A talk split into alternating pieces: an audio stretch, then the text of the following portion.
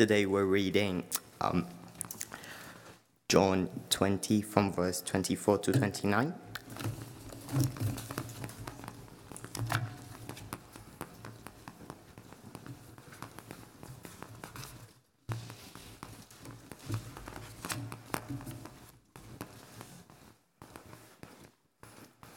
Now Thomas, also known as the, the one of the twelve, was not with the disciples when Jesus came. So the other disciples told him, We have seen the Lord. But he said to them, Unless I see the nails marked in his hands, and put my fingers where the nails were, and put my hands into his side, I will not believe. A week later, the disciples were in the house again, and Thomas was with them. Though the door was locked, Jesus came and stood among them and said, Peace be with you. Then he said to Thomas, Put your finger here, see my hands. Reach out your hands and put it in my side. Stop doubting and believe. Thomas said to him, My Lord and my God. Then Jesus told him, Because you have seen me, you have believed. Blessed are those who have not seen me and yet have believed.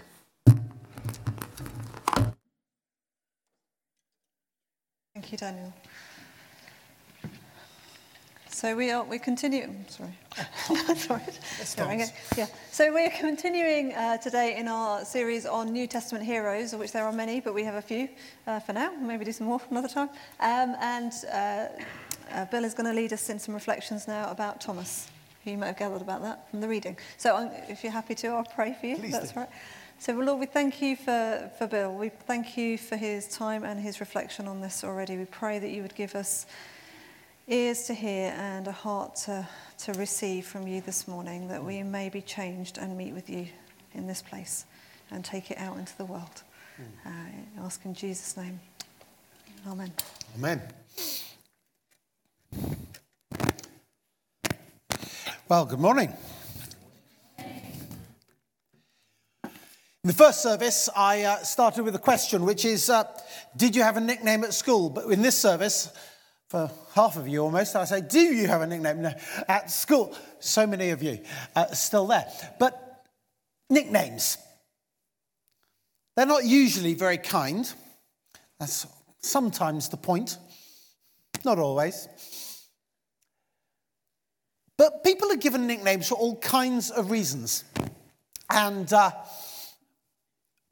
I, uh, I watch a reasonable amount of stand up comedy. And uh, there's a particular routine about nicknames, um, which, uh, which Greg Davies does, comedian. And, uh, and he says, maybe one of the more repeatable ones anyway, but one, he, he- says that uh, at his school there was somebody called Bad Back Brown. And uh, he said, Bad Back Brown, he said, he was at the school for five years. One day, one day, he said, Oh, I've got a bit of a bad back. That was it. That was it. There was no evidence that he had a bad back on any other day throughout his entire school career, but bad back Brown it was.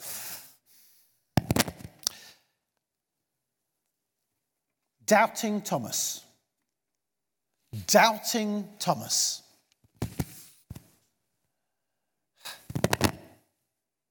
For five years, Bad Back Brown was Bad Back Brown.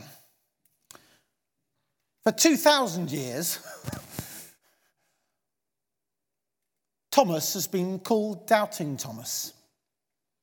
And I don't think that's very fair. It's taking an incident and making that moment, as it were, into somebody's entire identity. And I just don't think that's fair. Hmm. My Thomas here asked me once when uh, we were driving along, uh, this voice came from the back, which is, Dad, why did you name me after a doubter? That was a decent question. And I tried to explain, as I will try to explain also to you, that I didn't. that that is not this person's identity. I think Thomas, I, I know Thomas to be one of the heroes of the New Testament. He's a hero of the faith. I will just say that it is, I think, possible, probable, not certain, that Thomas is the person who brought the gospel to India. A long, long tradition, particularly in South India, that they said it was Thomas who came and founded our church. A little bit of evidence that he might have been involved in uh, planting churches up in Syria as well. It seems likely, certainly, that when most people that are recorded, certainly in the New Testament, are taking the gospel west across the Mediterranean world, as far as Spain is mentioned in the New Testament. Well, actually, India is just the same distance in the other direction. but Thomas,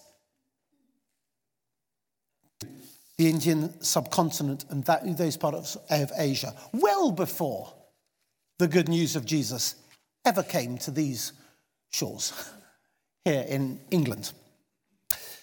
But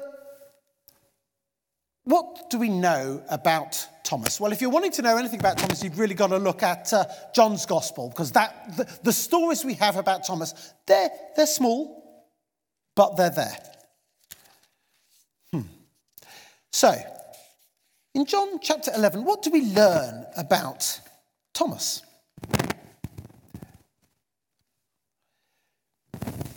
Let me read to you from John chapter 11. Now, a man named Lazarus was ill. He was from Bethany, the village of Mary and his sister Martha. Just to let you know that Bethany is just two, three miles from uh, Jerusalem, which is relevant. And a bit later, there's news that Lazarus is ill. And Jesus says to his disciples, Let's go back to Judea. Go, the Jews there tried to stone you, and yet you're going back. You're quite right. The area around Jerusalem was dangerous territory for Jesus. Then a bit later, in verse 14 of John chapter 11, it says, So then Jesus told them plainly, Lazarus is dead. And for your sake, I'm glad I was not there, so that you may believe. But let's go to him. And then Thomas, also known as Didymus or the twin, said to the rest of the disciples, Let us also go, that we may die with him. Now, you could suggest that Thomas is a bit of a pessimist, and maybe, maybe, but I think in lots of ways you could actually say he's a realist. he's a realist. Because he basically says, last time we were in that region, they tried to kill Jesus. Fact. Jesus is going back. Hmm. Fact. We're his followers. Fact. If they kill him, they might well kill us. Might well, probably, fact. and let's be honest, Jesus did go back to Bethany, as I say, a couple of miles from Jerusalem, and then he went to Jerusalem. And what happened to him? He was killed. Fact. His followers at that particular stage melted into the background. At least those who were men did, anyway. Uh, the women were a bit better, but, uh, but the followers uh, melt into the background, including Thomas, for a short while.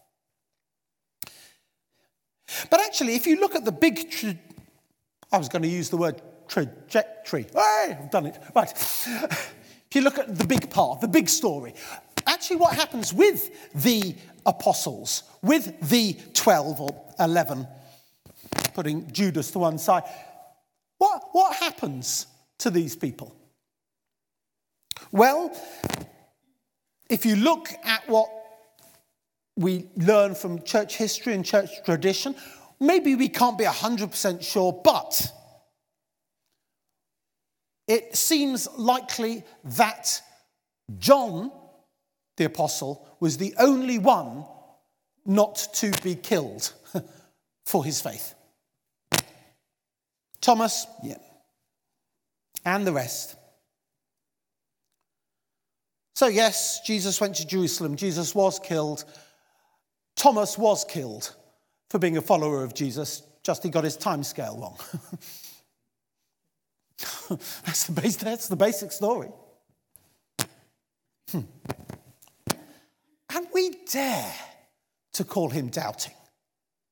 We dare to stand in some kind of moral superiority to this giant of the faith, this missionary to India, this man who actually at this particular moment is showing immense moral courage and leadership when he says, Let us go with him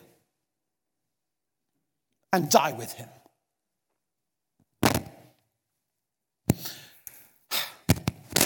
He's marching towards the battle. He's what, going into the danger zone and he's saying to other people, Come with me, go with him. Hmm. Actually, one aspect of uh, leadership, this isn't in my notes, but one aspect of uh, leadership which people sometimes talk about is there's a really important role, yes, for the person who initiates an idea, but actually the first follower is a really important leadership role. The first follower, the one who says, Come on, let's get behind. It's actually a really as- important aspect. It is a, it's, a, it's a different kind of leadership role, maybe, but it's a really important one. And here, at this moment, often it's Peter, but at this moment it's Thomas who says, Come, let's go. So brave Thomas, gutsy Thomas, loyal Thomas, who basically says, I'm going to follow Jesus, come what may. I have referred to the fact that, yeah, there was a moment in his life, a couple of moments maybe, where he didn't live up to the profession of faith and loyalty which he made. Ooh. Well, that puts him in a category along with everyone in this room, doesn't he? Hmm. We come across him again. We come across him again in John 14. In John 14, let me read it to you. It's a famous passage, not so much for Thomas, but listen to it and you'll hear his name. Jesus is talking. This is on the night he's, um, he's going to be arrested. But before his arrest, he's round the dinner table with, uh, with his followers. And he says, Don't let your hearts be troubled. You believe in God, believe also in me. My father's house has many rooms. If that were not so, would I have told you that I'm going there to prepare a place for you? And if I go and prepare a place for you, I'll come back and take you to be with me, that you also may be where I am. You know the way to the place where I'm going. And Thomas said to him, Lord, we don't know where you're going, so how can we know the way? And Jesus answered, I am the way, and the truth, and the life. No one comes to the Father except through me.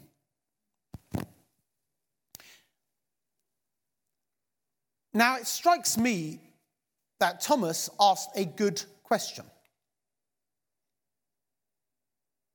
Lord, we don't know where you're going, so how can we know the way?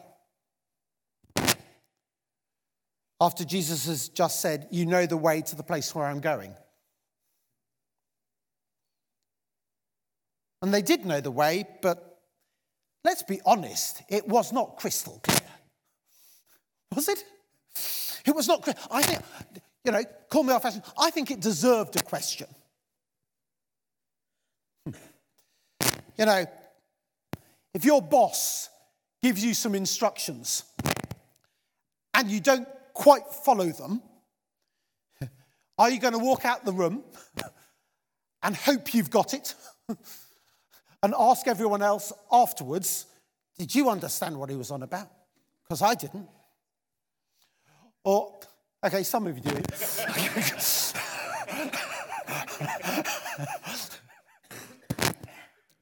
but but actually, he's asking, he's asking, Lord, you need to make it clearer. You need to make it clearer to me. Sorry, this crackling. Um, you need to make it clearer to me. Now that's good. Because as I read, as I understand Thomas, he is somebody who wants to follow Jesus come what may. I think that actually comes through in everything we learn about Thomas. He wants to follow Jesus and to be with Jesus come what may. That was, let's go and die with him. But here he's saying, I don't know where you're going, so how can I know the way? Give me more information. And he gets just the best answer. I mean, I don't know how satisfied he was with the answer at the time. But it, it, it's, a, it's, a, it's, a, cracking piece of scripture. As I was saying earlier, you know, you know Who's got it as a fridge magnet or a bookmark? You know, it's, it's one of those, it's one of those favourite uh, phrases. Um, you know, famous verses. I am the way and the truth and the life. No one comes to the Father except through me. And he goes on to talk a wee bit more. And I think actually Thomas is showing some moral courage here as well. Moral leadership, because sometimes it's not easy to be the first person in a group to say, I don't understand, I need more information. And I, you know, I bet that, you know, I bet there were 10 other people at least in that room who were really grateful that Thomas asked the question.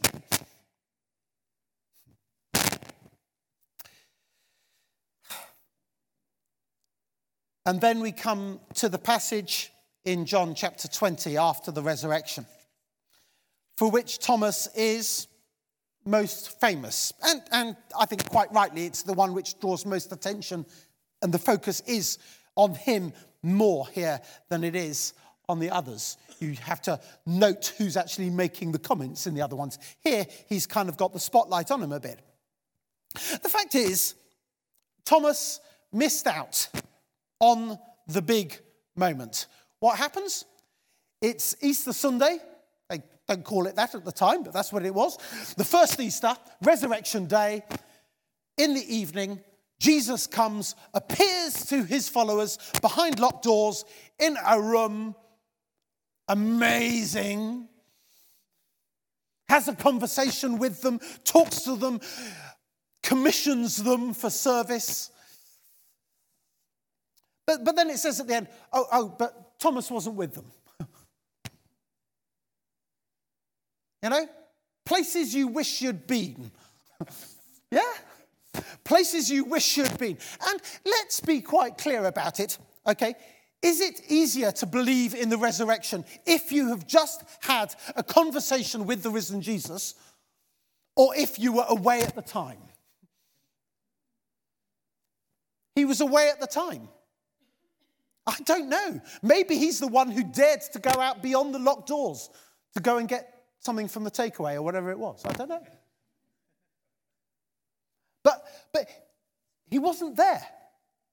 For whatever reason, he wasn't there. Maybe he had been slower to gather back in the group after they had been scattered than some of the others. Maybe.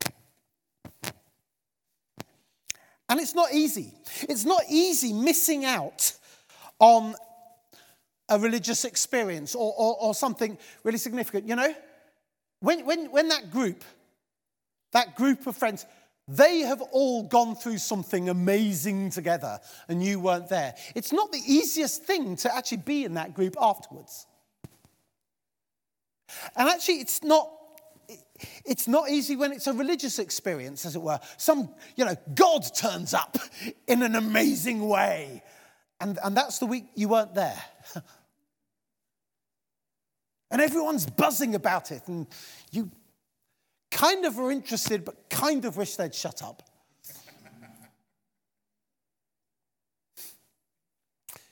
well, that's Thomas.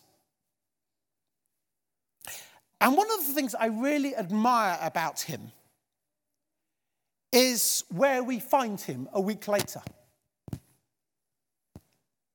We find him in the room with the others behind locked doors.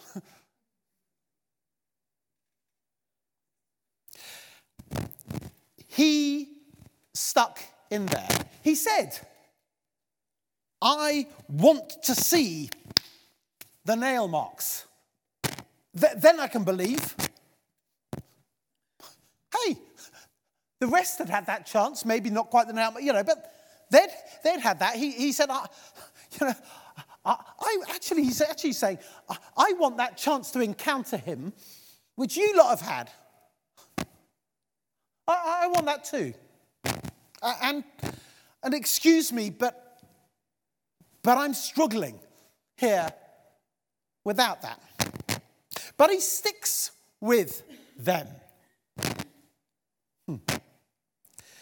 I think it's massively significant that when you do go through doubts or, or struggling to believe, or when everyone else seems to have had this thing with God that seems to have somehow passed you by, where do you find yourself?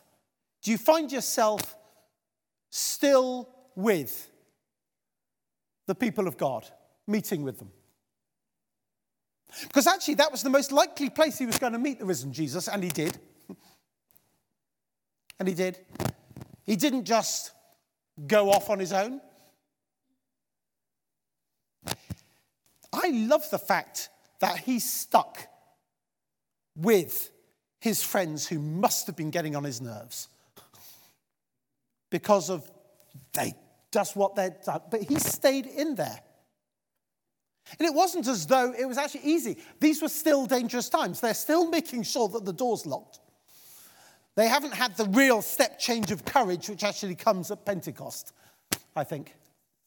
They're there, they're behind the locked doors, they're still trying to work out what's happening.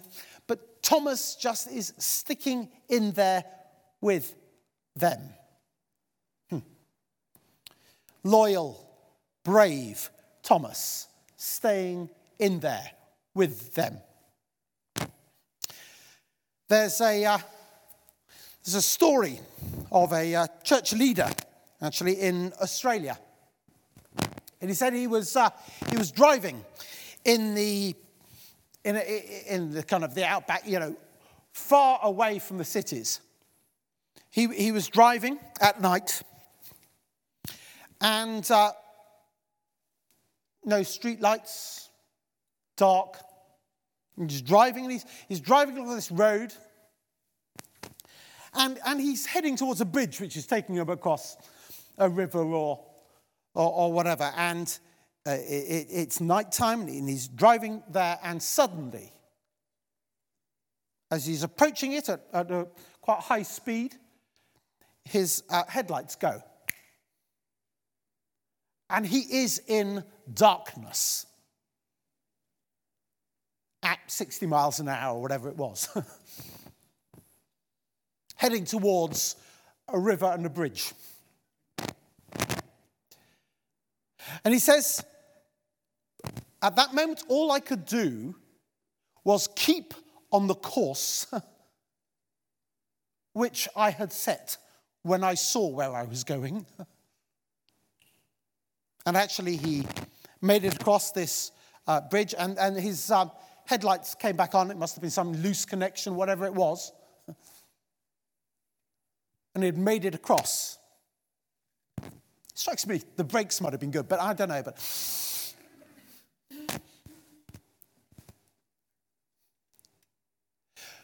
But actually, he said at that moment, all he could do was keep going on in the direction he had set.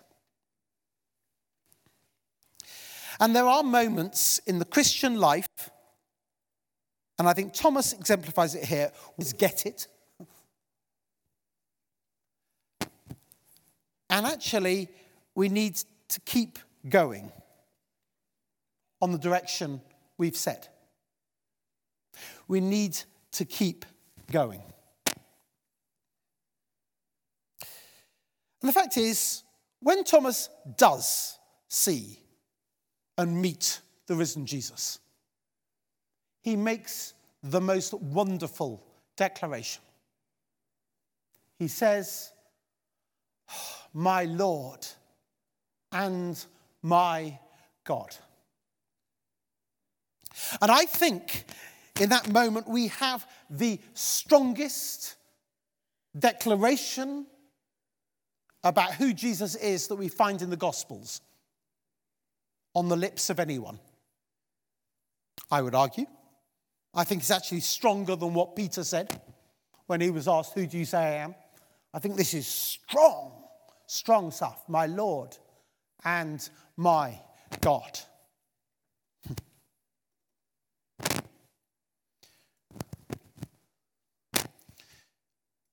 Bad back Brown,